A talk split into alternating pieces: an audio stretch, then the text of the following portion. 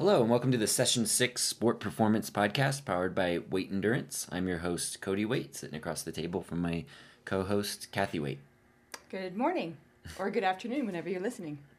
Uh, this podcast is brought to you by our 2020 Base Builder program. We're taking you through our annual off season base training thought processes and training progressions to make you a fitter and faster rider by spring. So we are into episode 20 already um, and coming up into week 17 of our base builder program. So Yeah, it's amazing. It's flown by. cruising along. Yeah. So this week we want to talk about um, training camps, the concept of training camps, and and or like high volume training blocks. Um, I think this kind of stemmed mostly because as we come to the end of this block two before our holiday break in the base builder, before the um, end of December, early January little break that we have built in. Um, we always go down to Arizona. Um, That's where I'm from, and we go down there and get some riding in. And um, you know, it may or may not be applicable to some people being able to go to Arizona or a warm climate necessarily to get that extra volume in, but you know, there's benefits to that and um, things to think about if people can squeeze that in, maybe over the holidays, or or think about it for like the next kind of bl- week off or like transition between training blocks. Yeah, I think it's going to be fun to talk about because some people have maybe never considered creating their own training camp, even if it's kind of like having a staycation in town. Like if you Right. can't afford to take your family out of town for a Disney World vacation, a really fun concept is to have a staycation. So this is like that idea too for training. It's like maybe you can't go to Arizona, uh, and we know we're pretty lucky we get to do that easily. Um, but you can create your own high volume trading block in town. Yeah, absolutely. So we'll talk about reasons why a little bit, and then some ideas of how to do it, and we'll actually talk about what we're going to be up to um, with our WE development team in Arizona and how we're going to structure our camp. And thought maybe others of you might be interested in that. So, and then of course we'll touch on. Um, actually, before we get to that, we'll touch on the week 17 of Base Builder, um, which is the final week of the second block, um, going in the aerobic strength and kind of peak strength in the gym block. So, um, lots to talk about. Um, before we get to that, though, what have we been up to lately this last week? Oh man. Um, well, I always feel embarrassed to say I got injured, but I'll just share this. I, I we had a huge weekend of riding. Oh, um, this past weekend, we for me personally, I rode about 100 miles and close to 10,000 feet of climbing. So then on Monday, I did my normal strength session. Well, actually, I did not do my normal strength session. I felt kind of fatigued. I, I recognized I was tired, so I backed it off and did Yeah, tons of there. core and I did the push pull set, but just kept it kind of chill and did like some lightweight body weight squats and um, some lighter weight kettlebell deadlifts. Then I went to the rec center around one o'clock to um, play some pickleball with my senior citizen friends, and I promptly pulled my left hamstring. Mm, pickleball, I'll get you every time. I know. So, um, shut up. yeah. So I am out for a few days or a week or so of pickleball, but luckily I was still able to get on the bike trainer on Tuesday, and I will as well today. Um, I, it's, here's the deal.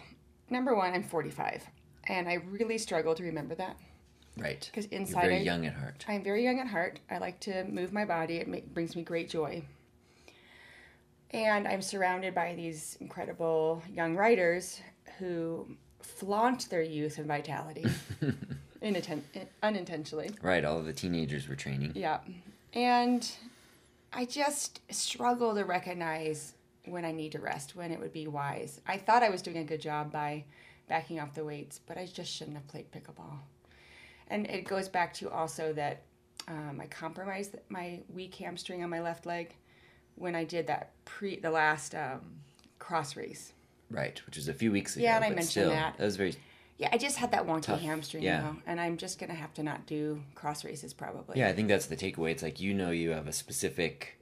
Um, Weakness. we, yeah, weakness. is no other way to say it really. Yeah. That you have to always kind of keep in mind. And you, I think you started out Monday right, thinking, "Oh, I did a big week on the bike or a big weekend on the bike."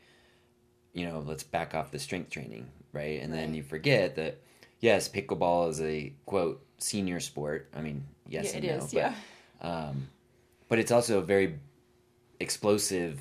Well, at least how I play. Yeah, I'm, like, I mean, you're very into it. Yeah, Cutting laterally. cut, yeah, cutting left and right, moving very quickly, and that when your muscles are potentially already tired, that's just that risk goes up. Mm-hmm. Yeah. Plus, like you said, you're 45, and not that that's old, quote unquote, but Yeah, I hate saying that, but, but I have to be realistic, and I, 20. I'm, I'm probably going to revisit this just over and over again because I struggle to remember that my body has limitations. But um, that's what happened this week. I'm grateful that it wasn't worse. I'm grateful that I can still get on the bike, but I am definitely frustrated. Yeah. Well, I think that ties back into what we talked about last week, um, our kind of our lifestyle enhancements or improvements. And one one near the end there was, you know, that life balance, and I think everyone needs to take take that into consideration because while doing alternate activities, wha- whatever it is, fill in the blank, anything different than riding your bike is beneficial. I think it- And fun. and it's fun and it keeps us younger and healthier and moving differently but you have to weigh it with what have you been doing Mm-hmm. training wise you know if you're training a lot then you got to back that off a little bit if you're not training as much then you can ramp up the the pickleball or the hockey or the basketball or whatever it is Mm-hmm. your alternate sport is so um so those alternate activities are great but you just always have to be thinking about balancing them out so unfortunately Yeah. tweak something. But you see, you got your workout in. I did. on the I'm- bike this week. And Yeah, and I saw the PTs at Cascade. Um, they're so great; they never make me feel badly, um, and I, I'm sure I'll be, I'll be okay. I, I'm I'm just gonna have to try to remember this. I, I, I would like to say lesson learned, but it's probably not. Right. But um, in the moment, I'm trying to tuck away this lesson. Yeah, yeah. Well, it's great. I'd rather you be super active and energetic and hurt yourself occasionally than be a boring couch potato. So, Oh, thanks. well, what have you been up to, Cody? what have I been up to? Um, I mean, training's been great and fine. Um, I've been busy in the garage quite a bit building our bikes, um, which I'm can say we're about ninety nine point nine percent of the way there. Um, I mean, they're all rideable now. Um, it's just the final like get in a break in ride or two and then adjust things. But um, so our new Scott Sparks, and I'm I'm eager to do like a little quote unquote photo shoot and like a little detailed write up on our blog, just because a lot of people ask us about the bikes we're riding and stuff, and I like equipment, and um, so we'll we'll post some stuff up in the coming next couple of weeks here. Um, but yeah, they're all ready to go. Yeah, you did a really good job. yeah, it's I, I enjoy together. doing that. It's fun. You know, finding the time is sometimes the tricky part. And now with three of us, you, me, and Sophia, um, you know, doing bikes And every without year. me helping. right. Yeah. Sophia can help a little bit, but it's still like it's just fun, but it takes time. And it, I will say though, like the the SRAM AXS wireless shifting is such a time saver, if not a big performance benefit. Just assembling and maintaining the Oh, bike, really? yeah, because you don't have to run cables through the frame and all these. You literally like bolt on the shifter, bolt on the derailleur, push a couple buttons, Mm. adjust a couple limit screws, make sure your chain length is correct, and it's like good to go. oh, And that's really cool. based on the one I had, the setup I had last year, once I set it up, I think I had to turn one adjustment screw at one point in the middle of the season. That was like it. Like hmm. changed the chain a few times, but as far as like staying in working order was mm-hmm. excellent. So I, I can't speak highly enough of the SRAM AXS stuff. Yes, it's, it comes at a premium cost, but it's pretty amazing stuff. So hmm. I think you'll really like u- using it. You're gonna go on your first test ride, I think tomorrow. Yeah, right? tomorrow. Yep. I know. I'm sorry I haven't really like given you the kudos for my brand new bike. I I, I just haven't ridden it yet. Yeah, as once soon you as ride I ride it, it, I'll yeah. like fawn all over it and tell you a hundred thank yous. Yeah, it's a it's a they're great bikes. So um, So, So- if anyone is looking for a bike, where should they go?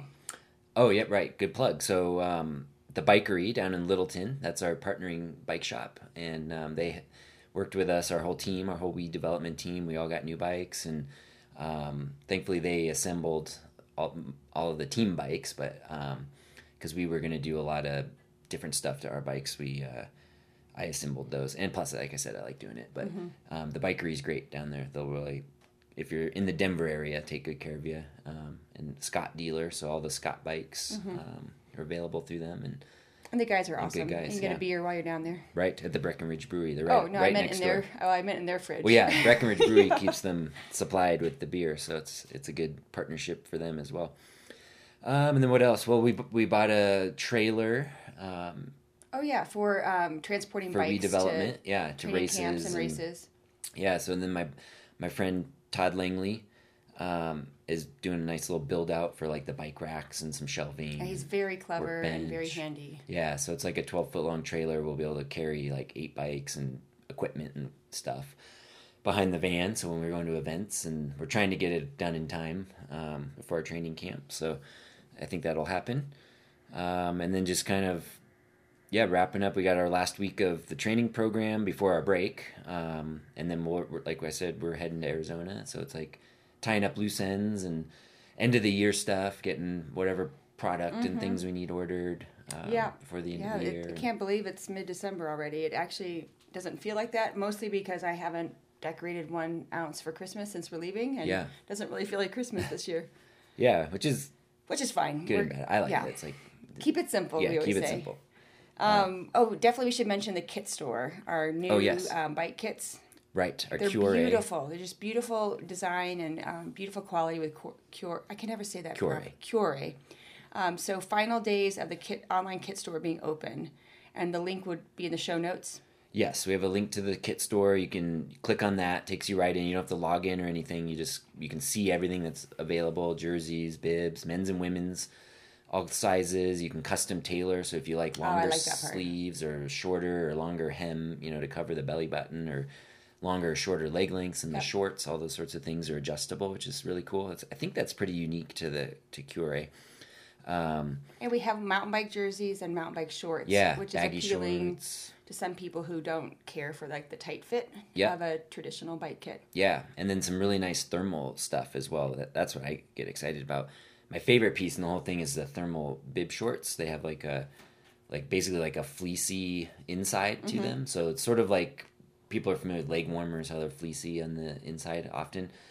This continues that all the way up around everything that the yeah, shorts I've been cover. wearing those every weekend for our rides. Uh, yeah. Last year's version, and they're great. Yeah, they're amazing. They're kind of like a three season short too, because you can you don't have to wear knee or leg warmers, and you can still kind of be warm through the midsection there. Yeah, I don't combine it. I tried one day putting the knee warmers on, and it felt kind of weird and confining to me. But I have some weird. Well, like- you have the knickers. oh, I have the knickers. Yeah, that from wasn't what you're year. talking. I had the knickers. these yeah. shorts, so ab- above the knee. Uh, Okay, Yeah, so I had the knickers, and I just wear like a long wool sock with them. And yeah. I, I like that because you don't like leg warmers. No, I don't. so much. But um, anyway, it's really good stuff. So you can click the the link in the show notes. The store is open until Sunday the fifteenth, I think at midnight or eleven fifty nine p.m. You can get in there, place your orders. Then the store closes, and then they go to production and start shipping stuff out in February. So um, get in there and take advantage. And any proceeds above, you know, once Cure gets their costs covered, all the proceeds go directly to our WE Development Junior team, which is a nice little fundraising opportunity for us. If we can make, you know, a few hundred bucks or maybe a thousand bucks or something that goes to the team, that'd be great help um, with travel and all the stuff we're doing with the team. Yeah, So, exactly. Um, so get in there and shop.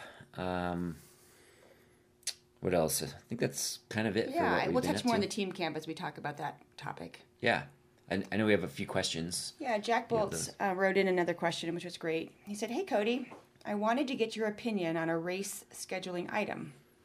If a person has mountain bike nationals in Winter Park, Colorado as their A race, Okay. would doing the Rattler G3 stage race on the weekend of June, June 25th to the 27th be too close to be able to recover and race effectively for nationals, which he's guesstimating his race would be on July 9th or Yeah, so. it's like the 9th or 10th, I believe. And he Yep. said, I think Dave, the um, founder of the race, the Rattler G3 stage race, was talking about the first day of the stage race being about a 40 miler. And if I remember last year, like the three days totaled close to 100 miles or maybe a smidge more with lots of climbing Mm-hmm. at elevation. So, yeah, what do you think, Cody? Well, so to put it in perspective for those that aren't familiar with exactly what we're talking about here, um, mountain bike nationals cross country that's like a 90 minute race. It is it's like the weekend of July 10th, 11th, 12th. Um, and then the G3 race is a stage race here in Colorado, also in Winter Park area. Um, really cool race. We did it last year, three days, like you said, totaling around hundred ish miles of you know good mountain biking. Um, and he said that's June twenty fifth, 25th, twenty seventh. 27th. So I think that's two weeks before His A race. his A race. So that's kind of a tall ask, I think, in my opinion. Um, I do think that in many cases, two weeks out from your A race, doing one bigger race, assuming you're fit and recovering well, can be like the last piece of like the build up puzzle and then those last two weeks you recover and taper in But what would you call a big race? Like Like a one day. yeah, like a one day. mile well, even depending on the person, a fifty mile, you know, like a standard marathon kind of race um, could be possible. Um, but three days of racing, even if they're on the shorter side, even if they're like thirty miles each, totaling you know hundred ish miles over a three day weekend, is a pretty tall. Especially at recover. elevation, I think, with a lot of climbing. Good point. So we're talking about Winter Park, so nine thousand feet of elevation. Mm-hmm. Um, so that would be tough. And then also knowing Jack, he's an older rider, um, definitely a master's rider, and so that also then plays into recovery aspects as well. Mm-hmm. Um, so to answer his question specifically, I do think it would be a bit much. I would consider possibly racing one day of it if I believe. Dave offers um, like a relay uh, option for this race because I think my friend Maura did uh, did the race last year and she did one day, a friend did one day, another friend did the third day, Oh, okay. and they had a really good They time with that. Do something like that. Yeah, that could possibly be an option as well. And then, you know, maybe passing on G three this year and doing something else that weekend or the weekend before. Mm-hmm. Um, so last year we did G three and we did nationals, but I think they were like a full month apart. I think so you're right. It actually worked well in that scenario because that weekend was a big training stimulus, and then we were able to recover and finish our kind of build and taper into nationals. But two weeks before is a I think a little on the challenging side. So Okay. so to kind of reiterate for those listening, you know, if you have your A race two weeks out, you know, maybe a single good race is is definitely a good option. Um, and you know, a multi weekend race, you know, you need at least like three weeks before, in my opinion, if not four weeks before to be able. Because first you have to recover from what you just did, if it's a stage race or or a really big race um, and then your body has to kind of adapt and absorb that and kind of quote unquote grow stronger and then you can kind of finish your taper into the a race so you just need more time Yeah, I think so too.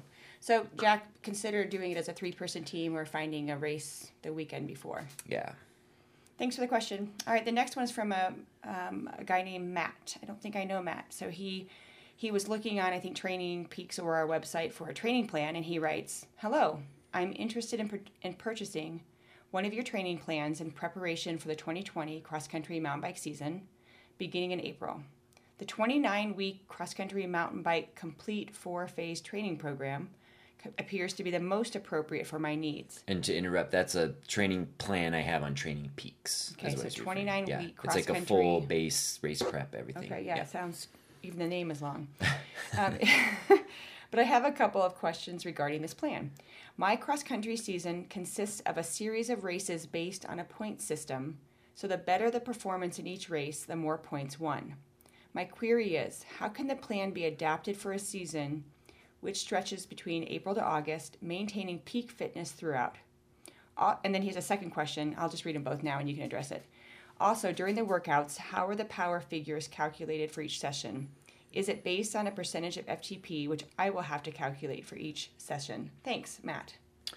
okay so good question hand that paper. I think um, basically the crux of his question is he's training for a, se- a series of races, um, which I think is great. I think it's really fun. I love point series races. Brings me back to my Xterra days when we travel around the country doing races and gaining points. But anyway, um, I think it's a really cool thing, but it's definitely trickier to manage. So he's asking, how do I peak for this five month long April to August race series? Well, in a nutshell, you can't. You can't be in peak form for five months. Nobody can. Um, so you have to have kind of those highs and lows. So you definitely would want to go back um, a few podcast episodes. I should have written down which one it was, but the one about kind of planning your season and um, setting up the peaks and and so forth around that. So what I would do in his case, or in anyone's case that has kind of a longer season or a series race, um, series of races coming up, is pick a, a put your first peak in the early part of the series of races. So in his case, April, maybe maybe towards the end of April, maybe it's the second race. I don't know how many races he didn't say He didn't say. Um, and then you're going to want to kind of peak. You're going to race well a little before, a little after, but you're going to kind of recover and dip down in terms of fitness a little bit, and then rebuild for the end, which would be in August to kind of re-peak again for that second peak. So, you know, when you're talking about a four or five month season or series, you can do that very easily. You know, peak. Well, it doesn't mean you're the not going to be in like amazing shape all summer. It just means you're not going to be like on the mountaintop. Right, because you race really well. You're you if you've done this whole base build up, you're super fit and ready to go. Peaking is just like the last little like where the cream rises to the top and you have your best days or best races. So like you said, you're still going to race well before the first peak, you're going to ra- race well after the first peak and going into the second peak. It's just the training emphasis that you're focusing on. You know, mm-hmm. are you resting more? Are you training more? Are you like tapering? Those sorts of things are what changes. So, to answer his question, yeah, set a peak in in the beginning part, you know, in April or May, and then set that second peak at the end, and you're going to build up. That first peak will keep you motivated through the winter to really get fit and ready to go. You'll start out well. You'll have a couple of really good races, likely because you're peaking, and then take a little break. You will quote unquote lose fitness, but you'll also gain freshness, so you'll still race well, and then you can rebuild the training into the second half of summer and peak again. That And way. that particular plan that he's um, considering purchasing would accommodate a two peak season. Yeah, so any of the plans, just about any of them you buy on Training Peaks are reusable, meaning you when you purchase the plan it's like yours and you can set the dates that you either want to start on or have the plan end on. So what he can do and what I recommended to him is do the whole first build up and peak to that April race. Then when that's over, take a week off and then take that same plan, reload it onto your calendar, but have the end date be probably the last race in Okay. August. And then it'll count back the weeks and plop it in there after your week off and just sort of pick up where the plan then goes because you don't have to redo all of base and everything, you know, a whole like six month long ordeal. It'll take you back to you'll basically repeat the last two like three months or in his case of that training Got so um, it might be a little bit of base in the end and then all all the race prep again going through. So um, so that's a cool function of like you buy these plans on training peaks from us. Um, you can re it stores in your your own personal training plan library and then you can reload them Mm-hmm. again and again season after season or for multiple peaks within a season and that sort of thing. So Yeah, it's re- really great. um, yeah. So that's a way to go. Um, and i think i also referenced so the one he the plan he was specifically talking about was actually one one of our older version our version 2 um, that i created a few years ago um, and i actually suggested in my email reply to him to consider following our one of our base builder plans and a race prep plan and those are our version 3 kind of just our more updated ones like very much what we discuss in our podcast with the the updated strength training and the updated structured workouts and things like that. So, um, but both are both are available. So, um, And then he had a second part about calculating power numbers. oh right. So, so in the version three plans, like our base builder and race prep plans, they have structured workouts and training peaks, which means training peaks. If you do the test, you enter your FTP data in training peaks. It will calculate all the loads and like numbers you're targeting for whatever the intervals mm. are that day. That's called a structured workout in Training Peaks terminology. If he were to purchase, or if anyone was to purchase the version 2 training plans, which is the one he referenced, those do not have structured workouts because that feature wasn't around when I created those mm, plans. Mm-hmm. So in that case, he would actually have to go and like manually. I still give target percentages of power and whatnot to use, but you'd have to go in and like manually calculate it ahead of your training session. So if it's like the plan is to do six times two minutes at 110% of your FTP, or I'll reference, you know, your 16 minute power. You have to know what your 16 minute power is and go do it, or do the calculations off of FTP if that's the way you want to do it, um, and go do it. Right. Okay, So yeah. that's one of the benefits of the version three. Not only is it like our latest and greatest, newest protocol progressions, but it also has those structured workouts. So you don't have to do all the calculations. Yeah, that sounds much better. Yeah, it's much easier for sure. And with all the smart trainers and computers and everything, it it's really automated in a sense. So um, I think that covered his Yeah, I think that covered his right? Yeah. question. Thanks, uh, Matt, for sending that in. And then lastly, this wasn't necessarily a question, but in in our Wednesday night strength session, which was last last night in the in house at the Okay. gym, one of our our athletes, Ben Watkins, just mentioned at the end of the strength session that, man, this heavy strength training is really fatiguing my legs for the bike workouts. Nice. I like the inflection you got. Yeah, yeah. I was really like trying to- him. All right. Um, and he said, like for example, on Tuesday, his it was a big workout in the in the bike class. It was a thirty minute standing climb with I think eight surges. Yeah. And he said his heart rate still was good, like it was holding steady at his eighty percent, and Mm-hmm. he was able to keep that constant.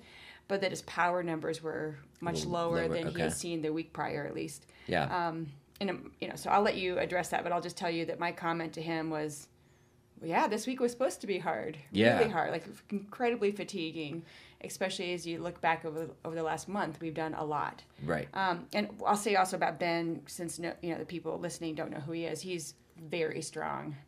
Uh, he's lifting big weights. I think he had like 300 pounds on his deadlift bar last night. right. And he only weighs I think 145 pounds or something like that. maybe 155. But yeah. He's he's built lean and um, he was a runner for years. He's an incredible athlete, honestly. Yeah, very strong.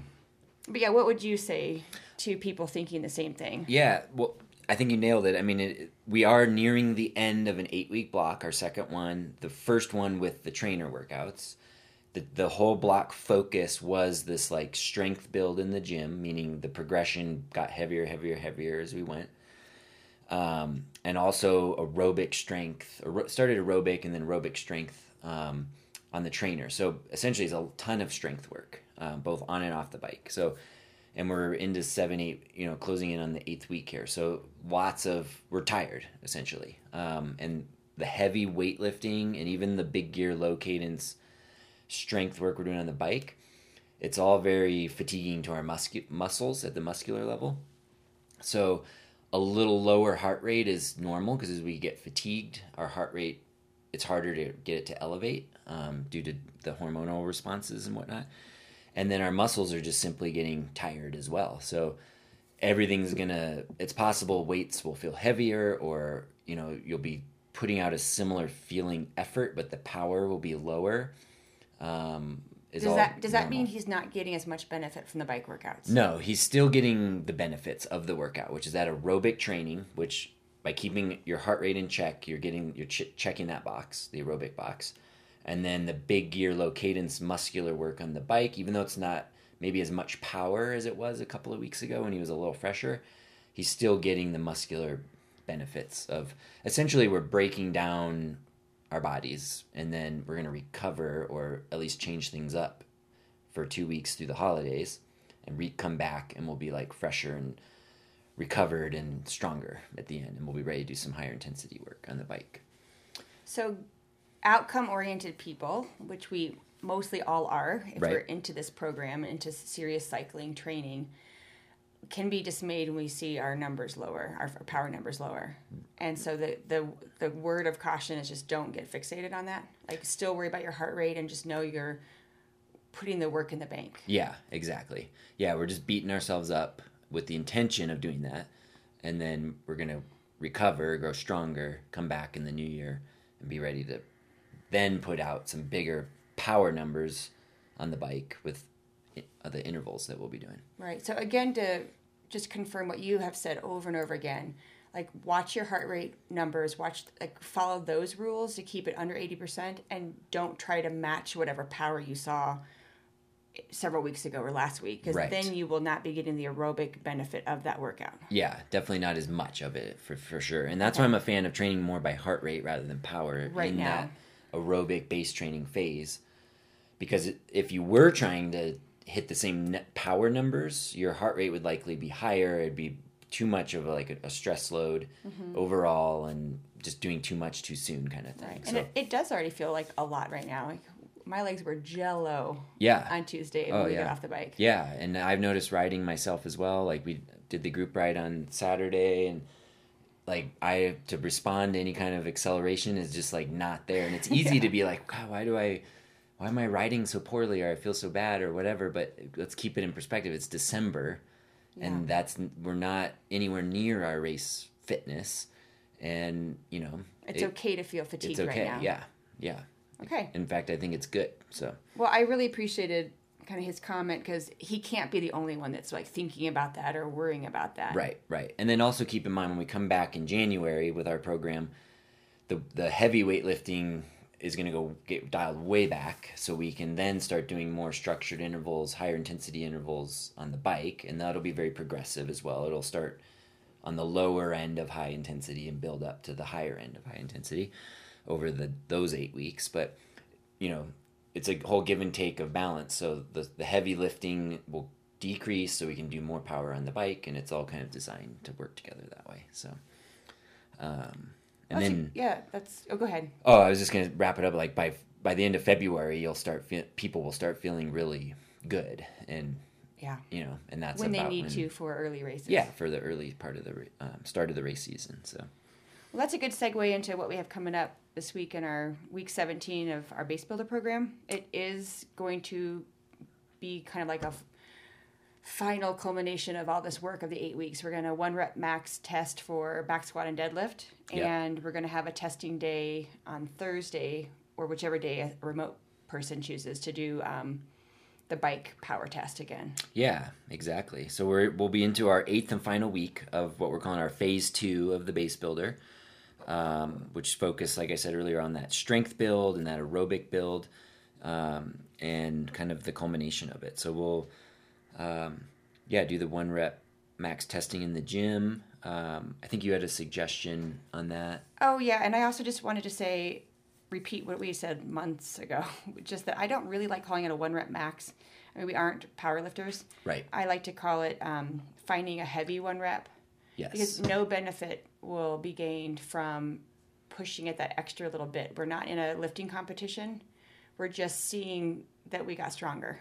Yeah. And we're just kind of upping our numbers a little bit for the next spreadsheet.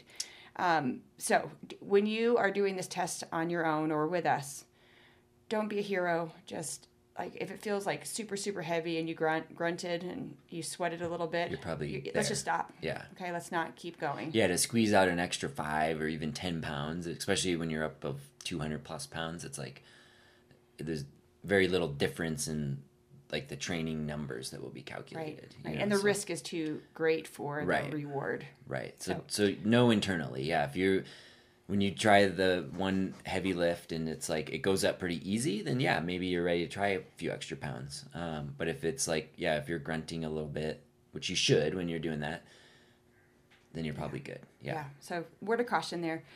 Um, and also on the spreadsheet as written, it um, I think it has the heavy, the heavy, heavy, heavy stuff on Monday or the first session. Yeah, where you build down to the one rep max. Mm-hmm. Yeah. But an option, if you have the time next week to have two strength sessions, is to consider testing one of the two lifts on Monday or on session one, and the second lift, um, the second session, so on say Wednesday in our group. So maybe you decide to do back squat as your heavy, your heavy lift on, on the first session, and deadlift as the heavy lift in the second session. Yeah. Perfectly acceptable. It's a, actually a really great idea if you have the time. I think it's great. Yeah, it allows you to have more rest in between this the progressive sets of whatever exercise you're doing. So you're a little fresher because Mm-hmm. when you're working up, especially when you get down. So the way it works is we do a set of ten, a very lightweight to warm up. Then we do a set of eight, a little heavier. The set of um, Probably six. six, yeah, and Whatever it is. It's, whatever it's, it is, You're going down, down the rep scheme. Right. When you get down to where you're doing like those two reps at, you know, 95% or whatever, take lots of rest after that set. You know, don't just load up the plates and go right back to your one rep. Like take two, three, four minutes. four, yeah, I'd say like four I minutes. think actually the protocol in the in the lifting world is five minutes. Yeah. That may not be realistic for like the time frame you have, right. but oh my gosh, at least two minutes. Right. The minimum. Yeah, I'd say at least three minutes or four. So the more the better. Um, and then do that one rep max, and then like check in with yourself. Could I do a little bit more? Do a little bit more. Um, Yeah. But if you're like, oh, that was pretty darn heavy, and I could maybe squeeze out a little more, then don't bother with it. Yeah, just call it good. Right. Um, And maybe just one more tip is, especially with the back squat, do a little YouTube search for how you bail for a back squat, just so you feel comfortable in case you were to have to do that. It's, it's not difficult, but you need to be able to visualize what you would do. Basically, in a nutshell, if you go down into the back squat and you're like, oh crap. I don't know if I can stand up safely, you would throw the barbell, throw sort of in loose you terms sort of there. roll it off your you back. You kind of yeah throw as in roll it off your back and jump forward. You're getting out of the barbell's path coming down. It sounds loud and scary when it falls on the ground but if you have jumped forward out of the way you will not get hurt. Yeah, yeah, and with deadlifts if you you just let go of it. That's not a big deal right.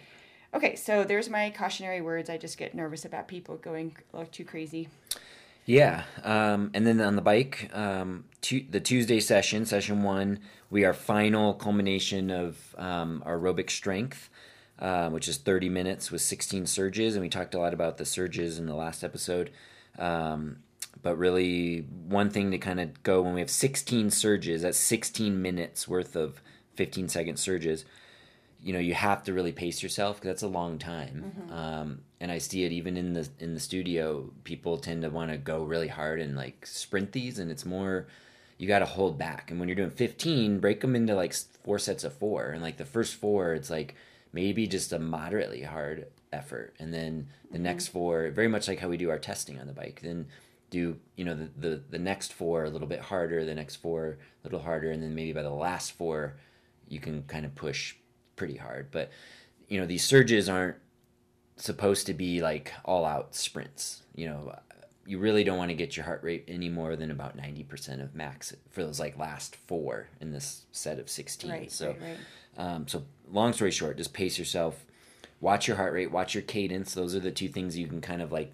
Cadence is what you can kind of manipulate to kind of hit target heart rates, and then um, each time, you know, maybe your heart rate gets every couple of surges, it goes up a couple of beats, you know, and kind of stair steps its way up. Um, but these are fun. It makes the 30 minutes go by because you only go 14 nice and steady, and then finish the 16 minutes, final 16 minutes with the with the surges. Um, and then the other thing we introduced to this week um, in house was doing a little recovery heart rate test. And that's at the end of the surges, the last surge. Um, your heart rate, again, like I said, will be upwards of about 90% of max. You want to, upon conclusion of that last surge, sit down and stop pedaling for 90 seconds and watch that heart rate fall from whatever it is. Let's say it gets up to 165 beats. At the end, sit down, stop pedaling, and watch it fall over 90 seconds. And you're taking kind of a, a measurement of how far your heart rate recovers, let's say down to 100. Um, and that gives you a clue, starts giving you a clue into your aerobic fitness. And then also your sort of day to day training adaptation, um, how well you're adapting to the training. So if you set a benchmark early on um, and do it this coming week, and then in January, after the last interval of every session, we'll do this recovery check. And from there, session to session, week to week, you're looking number one for improvement. So if the first time you do it, you go from 165 beats to 100 beats, you know, you want to see. Which is good. Which is really good. Yeah, yeah. If you go 165 beats down to 95 beats of several weeks later, it's showing that you're improving aerobically. You're getting more aerobically fit. And then it can also show you some red flags. So if you if your normal is 165 to 100 over 90 seconds, and one, after one session it was uh, you had a tough day at work or whatever, a lot of training over the weekend, and it was one you got it up to 165, but it only came down to 130. That's an indication that you're fatigued and your hormones essentially are a little out of balance, cortisol levels and whatnot. So it tells you you're a little fatigued and you need to probably take a couple easier days um, and get recovered. You know, you're kind of pushing that line of being fatigued. So, um, so it's a good little measurement within each workout to see. Yeah, I think it's kind of cool. And like the way I like to execute it is to lower my head and just rest it on my my arms that are laying on top of the handlebars Mm-hmm. and just sort of calm my breathing and think happy thoughts and Yeah, if you want the maximum. yeah it seems like it goes down drop, really yeah. quickly that way Yeah, absolutely. So I don't think that's something I have in the online program, like the remote program.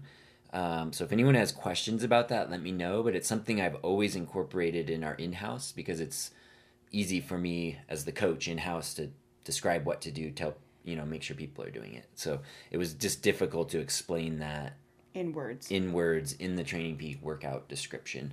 Um, but it's simply end of the last interval, see what peak heart rate you hit, stop riding for 90 seconds, watch it come down, see where it ends up. That's the, the test over 90 seconds. So, um, good Yeah, little thing to do. good. And we'll talk more about that, I think, in coming episodes when we get into some of the higher intensity intervals and stuff. So, um, oh, one last little thing. I get a lot of questions. Um, why are you doing a one rep max test in the weight room the same week as um, a power test on the bike? Because the Thursday I didn't finish. Thursday in week 17, we wrap it all up with a retest. So it'll be eight weeks since we last tested. If you're following our plan, and we want to retest before our holiday break um, and see the improvements. So I get this question why do you do a strength test and a bike test in the same week? Won't it affect things?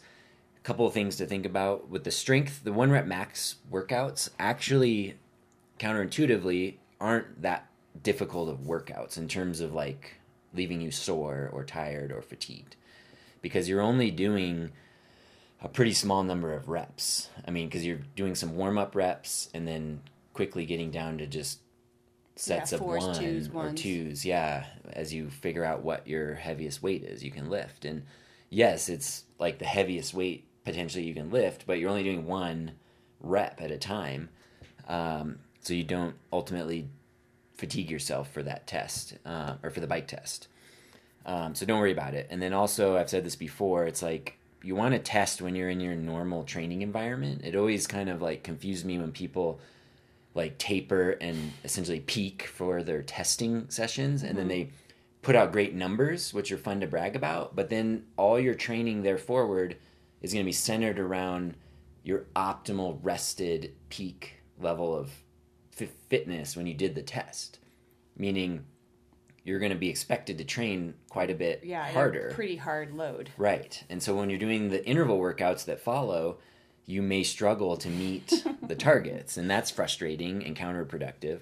So I think it's much better to go into a test a little fatigued a little fatigued, like normally fatigued, not Right. excessively fatigued. You don't go do a huge weekend of training and then test Monday morning, but doing it, you know, later in the week within a sort of a normal week, um, and uh, is totally acceptable, if not the right right way, in my opinion, to do it. Well, I agree with you. And I also wanted to mention that I know that testing brings up some anxiety for some people. I start feeling it like, oh my God, I'm getting measured, and what if I fail?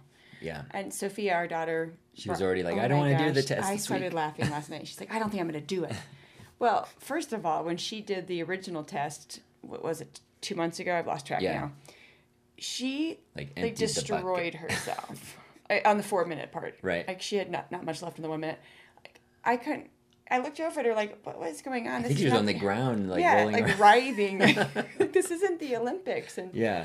and I was tired and you know I had jello legs. My heart rate was high, but it's like I think I had gone like a nine out of ten effort, and she had gone like a twenty five out of ten effort.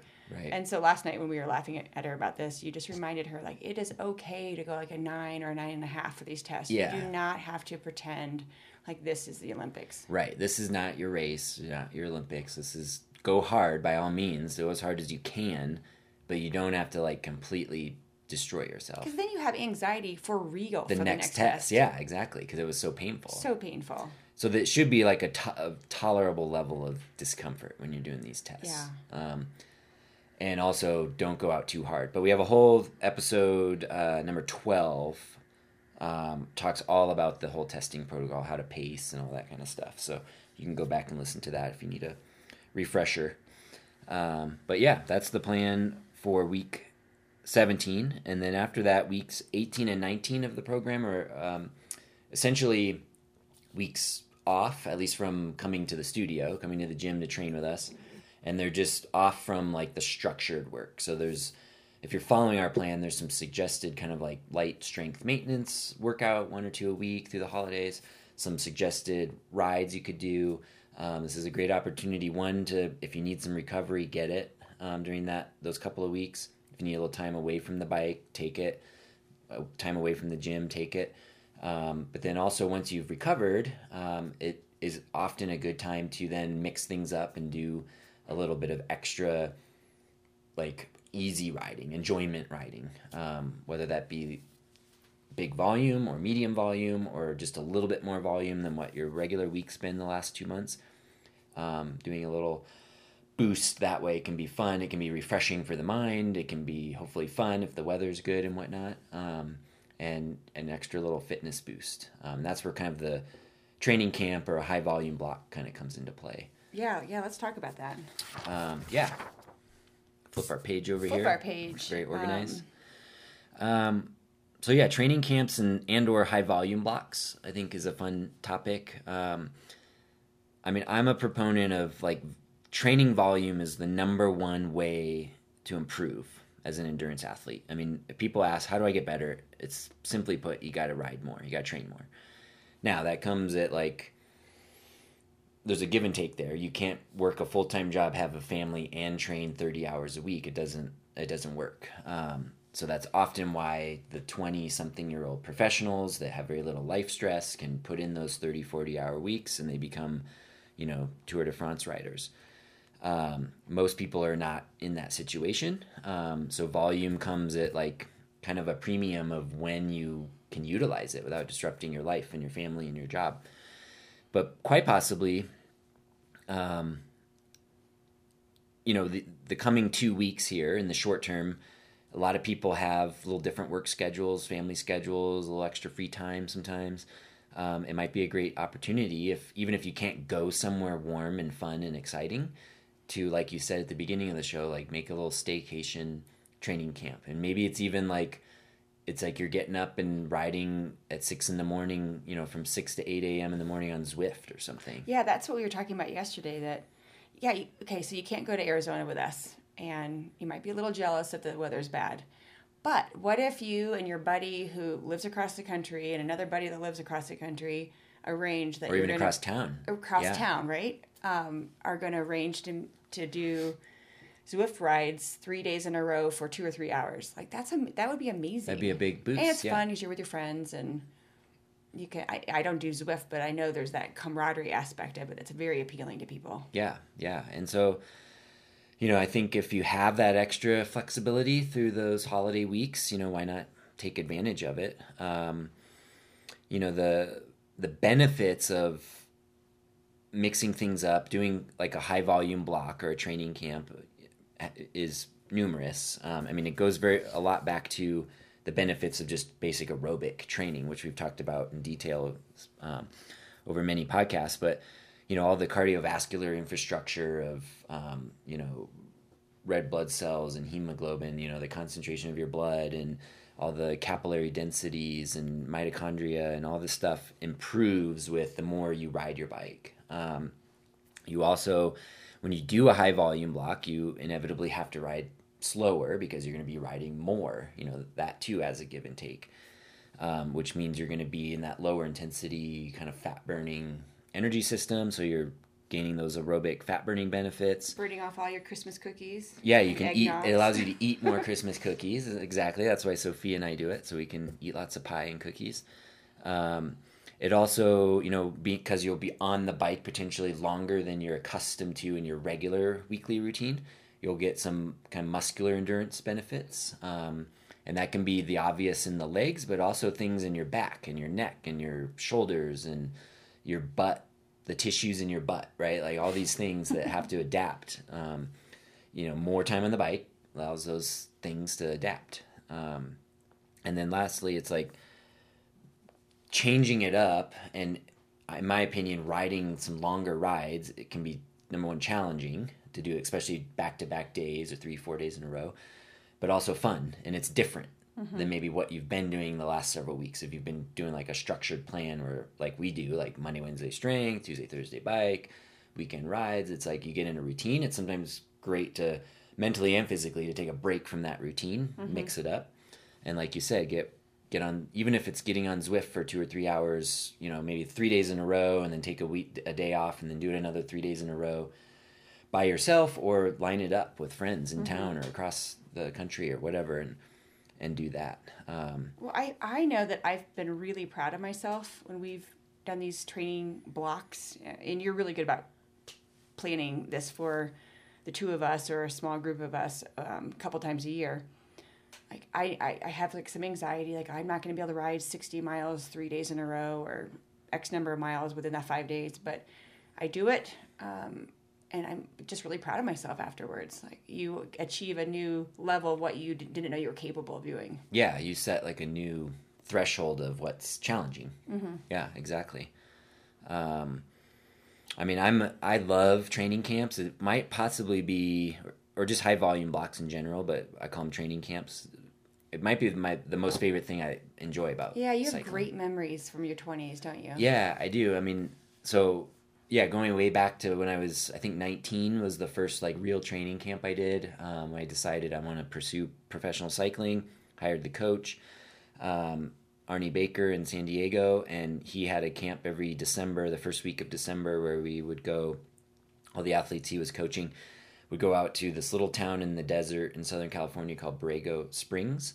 Um, so picture like Palm Springs, but like with none of that infrastructure of it was like there's basically nothing there. It's like a couple little like roadside motels, a Mexican food restaurant. Um, I don't even Maybe know. one gas station. There was a con- golf course And a convenience store. Yeah, there store. was. Yeah, there, and a little like dumpy grocery store, but basically nothing. You're out in the desert, um, like sea level desert in Southern California, and we'd go out there Monday through Friday, and um, for this training camp, and it was a lot of masters athletes he was coaching. I was always the youngest one at the time, um, but we had other riders like Floyd Landis was out there with us um, a couple of seasons. Um, Jimena Florit, who was an Olympic mountain biker, was out there. Tinker Juarez joined us once or twice. Um, you know, we had a lot of really good riders. And when I was 19 through 25 doing this, it was like, a dream. yeah, it was fun. I'm riding with these amazing riders and then also cool people, even if, you know, the, the, the then 40 year old guy, that's me now, I guess, that's a good rider, but um, no Floyd Landis or, or, you know, Olympian. Um, but it was just fun. We'd get up every day. How and, many were there? Uh, my memory. Yeah, I think about 20 people Okay. probably in total. Yeah. Right. Um, yeah, and we'd rent these little like um, motel rooms with the kitchenette kind of thing, and you'd share. So you'd group up, and then yeah, it was like we'd ride. We'd meet every morning. I can't remember exactly, eight or nine a.m. It was actually still chilly because it's December, so probably nine a.m. Okay. And there were two ways out of town, and both were up big climbs. Um, and so we'd alternate which way we go, and you, so you essentially ride right out of town, and then start climbing up like a three thousand foot climb. Essentially, one of them was like Montezuma grade, I think it was called, and then I forget the name of the other one. It was something pass on the other side. But you'd ride up into the then mountains up to five, six, seven thousand feet elevation from sea level, um, like Palomar, M- Mount Palomar, and all those kinds of mountains up there, and um, and just do these like six, seven hour rides like all day, and then we'd finish with the downhill back into um, Borrego Springs, and you know if we wanted to hit a six hour mark or some mileage mark, we'd noodle around the the town a little bit and do that. But it you know it was just ride all day. It was always very slow, easy, um, but just fun. And so at the end of the week, you know we'd tally up six hundred miles and fifty thousand feet of climbing. That's so cool. Yeah, and it was such a huge like fitness boost like every year, and just like a, a new mental and physical breakthrough of what you're capable of doing. Um, Did you feel overwhelmed or apprehensive or t- intimidated on Monday that you'd be able to do 100 miles every day? I don't know. I do don't remember? I don't recall. I think I was just when you're 19, 20, 21, you're like game for whatever. Yeah, you're just excited to be there. Yeah, and it's just like it was like new and exciting, and especially the first couple years, it was like a new place. I mean, after a while, I got to know all the routes, but you know, year after year. But um, yeah, I think I think I just kind of went with it. But again, I was 20 or 19, 20, 21, and it was like just recover well as long as you ate enough. you, it was fine. Um, but yeah, it was fun. I mean, some years we'd get snowed on in certain really? parts. Yeah, Oh. and, but it was always like warmish down in the, the desert part in Borrego Springs where we were staying. But um, but tons of fun. And then more real more recently, I mean, we've taken trips. You know, Arizona. I mean, we have the resources, family and whatnot down there to go do that because I grew up there, and it's always Yeah. fun to say like we're gonna go for a week to Arizona and you just ride. Yeah, and sometimes Almost we hit Sedona, or we'll mix it up. We'll go Sedona, Phoenix, Scottsdale, Scottsdale, Yeah. Cave Creek. Um, we've gone to Fruita many years in a row, Yeah, which is on the western slopes of Colorado. right. Even back when we were training for triathlon, we would take a group out there and have two a days where we'd run in the morning, ride in the afternoon, or vice versa, and Yeah. swim at the rec center. Going to Grand Junction to swim at the college, the Yeah. um, CMU. Oh, right, the college. super nice pool there but um yeah so there's i mean there's so many benefits from it, it i think but one of the biggest i think is just that it's like different and fun um, from like your regular routine of training and there's different ways to do it too i mean yeah, so how do people do this? so They don't have Cody scheduling it for them. Right, right. So th- th- you can do camps of any duration, really, but I mean, the most common ones are like the long weekend, which is maybe three days. So let's say a Friday, Saturday, Sunday. Um, and, you know, just kind of loading up. It's all about getting as many minutes and hours accumulated as you can. And you want that to be more than your normal amount. But what's normal for one person is different for another person. So it just has to be a little has to be more than what you're used to to get that stimulus. So it's not like you have to go you know from riding 3 or 4 days a week for a couple, you know, an hour and a half let's say at a time to doing 3 6-hour rides in a row. That's going to be too much. But For that person. For that person. So you might do but you might try like 3 3-hour rides in a row or something like that. Um to, to as long as it's a little bit more than what you're currently used to Yeah, that makes sense. to push those boundaries. Um, then if you bump it up to like a five day training camp, so this is uh, maybe like a Monday through Friday. Um, a lot of cycling teams will often organize, try to organize these sort of things where you take a trip somewhere. Um, you know, here in Denver, the popular place is to go to Moab, like in March or April, and do those rides. So if you have five days to do a training camp, you know, you can't just train big rides five days in a row. Um, so when we were in Borrego Springs, we would usually do two big days, Monday, Tuesday, like 100 plus mile, 10,000 foot climb days. And then Wednesday was like a recovery day, which was still, my memory was like a four hour, 60 mile ride. But instead of going, um, which direction, I guess, west and up the mountains, you could go east, which stayed flat out to the Salton Sea. And and we so we'd ride out there and back. So it was like a flat, super slow, um, easy ride as our recovery day. Um, and then we'd back it up with Thursday, Friday, two Being more huge days, rides. yeah. Yeah. And then we'd go back to San Diego for Saturday and Sunday and try to do the regular group rides. But by then we were really tired. But then it was just fun to try to finish it off. So, um, so if you do kind of like a five day camp, you know, you'd want to probably, you don't want to do so much the first couple days that you're exhausted and you can't do as much the remainder. So it's good to plan like, you know, a medium day, a big day, and then maybe a recovery day, and then another big day coming off the recovery day, and then finish it with like a medium day, and then Which that's our plan for our Arizona camp with our WE Devo Yeah. riders. basically that's kind of what And on our Wednesday recovery day, we're going to do some fun stuff like an escape room and I think like a coffee shop ride. yeah to have some recovery um, in there. Um, and then you can go you know you can go upwards of seven eight days of training camps but that starts to be more like professional level because that's a lot of time to dedicate. But same principle applies you know you over seven or eight days you definitely need probably two of those to be lighter recovery days and then load up the big days. Um, but uh, you know depending how many days you have but i mean even three days Yeah, I think three days make a is great very doable block. for most of our listeners. Yeah, yeah. So consider it as you go into this holiday. If you can etch out time, you know, before the family wakes up, or however you need to do it, you know, um, it'd be something to to consider. And you know, if you're if you live in an area where the weather's good or tolerable, you can get outside. But if you can't, I mean, the indoor stuff still can be a, a stimulus that will have similar benefits. And find a friend to do it with, because if you're if you're joining energy forces to meet a goal, it's much more fun. yeah, exactly. And the key, the key takeaway, if you're planning something, is the intensity has to be super, super low. So these kind of high volume training camps, rarely are you doing any, if ever, are you doing like intervals or anything hard. It's all about going slow because the stimulus or the overload is going to come from the duration of work that you're going to be doing. So keep the, the easier you go, the more you can go, essentially. Um, so really think about that, especially if you're doing like three hour plus duration rides. You got they got to be easy. You know, if you're just doing two hour rides on Zwift, you could you know keep it a little higher, upwards of like aerobic threshold for some of it and stuff. But if you're really going for the high volume, it's got to be slow.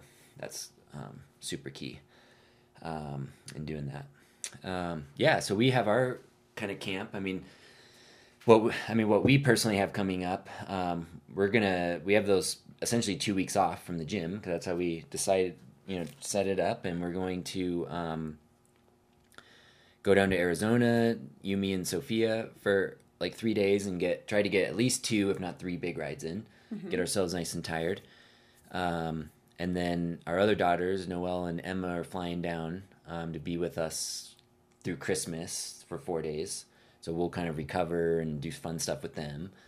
Um, and then our WE Development kids start showing up um, The day Noel and Emma leave. Saturday, yeah. So the Saturday after Christmas.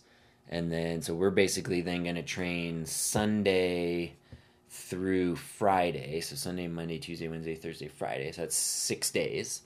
Um, training camp for our WE Development riders. It's going to be super fun. So I've got a lot of cool rides planned. Um, and we're going to push the limits of what they can tolerate and handle. Yeah, it's gonna be great. it's gonna be fun. Yeah. We have such a wonderful group of kids. I'm sorry, riders. I'm not supposed to call them kids. Um, riders this year. They they thankfully all get along and enjoy each other's company. Yeah. and they're very excited about going to Arizona. Yeah, because we've got, we've got all our new bikes. Our new kits will show up, I think, in Arizona, um, probably that week before they all get there. And then, um, yeah, we're just gonna break in our new bikes, break in our new kits. We're gonna probably ride upwards of five, six hours a day for a couple of days, and then um, New Year's Day we're gonna have like a recovery day, like you mentioned. We'll do some um, that escape room team building activity, which is kind of fun. Um, and then we'll finish it off with two more upwards of six hour rides um, Thursday and Friday before we head home on Saturday. So um, that'll be a really big overload that way. Um, and then they'll then we'll all recover. Well, we have to drive home, most of us. That's not really recovery, but sort of. Um, Saturday, Sunday, Monday will all be um, a lot of recovery and probably off the bike um, into Yeah. that first bit of January. But um, it'll be super fun, and we'll do some. We'll do a lot of social media posting to share what what it is we're doing and what we're accomplishing, and I'm sure there'll be plenty of silliness too. So.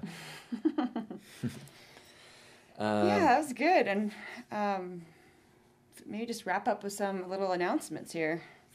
Um, yeah, I mean, other than uh, after the new year would be a good time, actually, if anyone's interested in what we're doing here, to jump into our remote base builder program because in January, January and February, we're going to be getting into more of the higher intensity work. Um, so if someone's been putting in some base training November, December, and wants to get some of that structured, we're going to start with like um, anaerobic threshold intervals or the kind of LT intervals um, in small chunks to start with and kind of grow those for about four weeks. And then we'll get into some VO2 max intervals and some anaerobic power intervals by the end of February.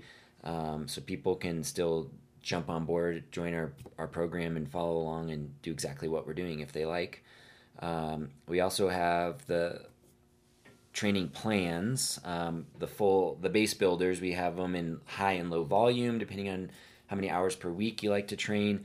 12, 18, and 24 week durations. So coming into the new year, most people in North America at least, you know, would probably be at this point be looking at the 12 or 18 week version. That'll get you done with your base like March or April um, and ready to race. Um, and, you know, it's great cycling training, base building training um, to get on. So if you've purchased one of our stock base builder plans, um, everything we talk about in this podcast, you know, kind of applies to those training programs. So um, you can learn a lot, hopefully, from our podcast and apply that to the training there.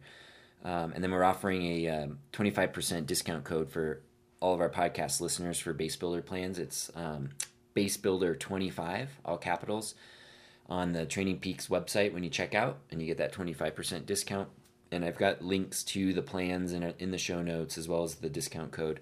Um, so you can go check things out that way um, and get if you haven't gotten your base going it's definitely time to start thinking about yeah, it get going yeah and i'm loving the questions coming in so keep those um, coming our way two ways to get us questions well three ways if you want to ask me in class but the normal two ways is go to our forum at endurance.session6.com forward slash forum and um, throw it out there and other people besides us can answer anyway or you can send us a direct email to Cody with a C at session6.com or Kathy at session6.com. Um, yeah, and they're just really fun to hear what you guys are up to. So keep those coming. Yeah, yeah. And then I think our next week's show, um, I think is no the. Eh, forget what I'm going to say. Yeah, um, we're just trying to figure out our holiday, our yeah. holiday podcast, our holiday schedule. schedule. But we'll keep the shows going through the holiday weeks. I don't know exactly what the topics. We have ideas. We just don't know the order yet. So, um, so just keep listening. Um, subscribe to our podcast on iTunes um, or Google Podcasts. And um, those of you on iTunes, particularly, um, or Apple Podcasts, you know, leave us a rating and a review. Those are very appreciative. Um, you know, hopefully a five star rating. If you don't think we deserve that, let us know how we can better improve things to do that. We got one Oh, Patty Blake. No, wait, I was gonna say oh, we got so one Patty. one star rating. So oh, yeah. somebody left us. There's a hater a one there, star, so that was pretty funny. that's okay. It cracked me up, but it's like, okay, leave the one star, but at least let us know like yeah. what you are clearly not liking. Okay, but that just to clarify, that was not Patty Blake. I just want to say a huge thanks to Patty for a very kind and exuberant review. Yeah, and we love reading the reviews. So any reviews, um, hopefully positive, but um, are great to to read and, and, and have. And that helps us build our search engine capabilities and whatnot. So um, we'll keep it going. All right. Well, happy holidays, everyone. Happy riding. Hopefully, you can um, do what we suggested and put together a high volume block for yourself. Absolutely. And we'll be back next week with uh, more stuff. All right. Take care. Thanks for listening. Bye.